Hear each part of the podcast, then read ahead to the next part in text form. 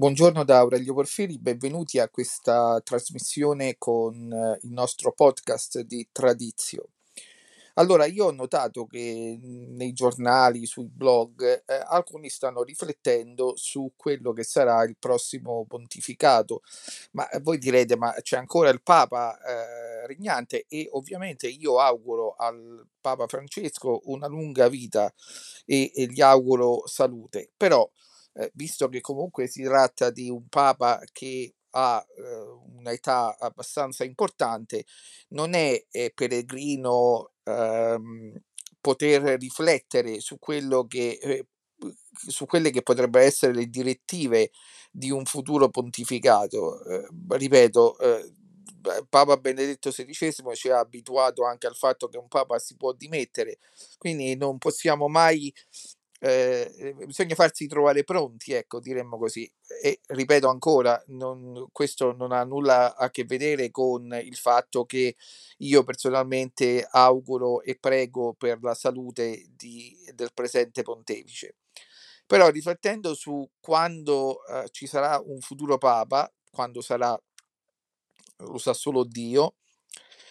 Ecco, a me quello che sembra importante è che il futuro Papa riporti un po' di unità nella Chiesa, un'unità che manca poi da tempo, non è che è colpa particolarmente di Papa Francesco, però Papa Francesco con alcuni gesti e atteggiamenti ha un pochino agitato le acque che erano già agitate. Quindi un Papa che porti unità, che rimetta al centro il tema della liturgia, come in fondo un po' aveva fatto Benedetto XVI, ma forse non troppo. La liturgia non solo nel senso di rimettere al centro la liturgia tradizionale, ma proprio di rimettere al centro il tema della liturgia in generale, cioè il fatto che la riforma liturgica, per come si è sviluppata fino ad oggi, è stata un fallimento,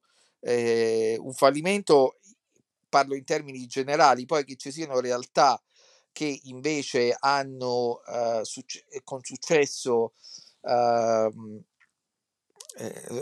portata avanti questa riforma, ma sono realtà minoritarie. Non si può dire che nella maggior parte delle chiese, delle parrocchie, la riforma liturgica sia stata un grande successo. Ecco, il Papa futuro dovrebbe rimettere al centro il tema della liturgia, perché è la liturgia che fa la Chiesa, non la Chiesa che fa la liturgia.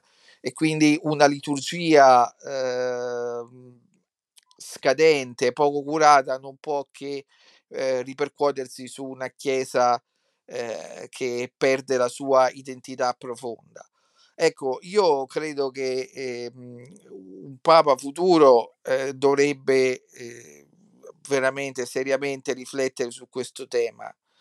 Io invito tutti a pregare per Papa Francesco, ovviamente, e invito tutti anche a pregare perché quando verrà, che ripeto lo sa solo Dio, un futuro pontefice sia veramente un pontefice degno del compito che dovrà affrontare e abbia il coraggio di prendere delle decisioni che sicuramente non sono facili, non sono semplici.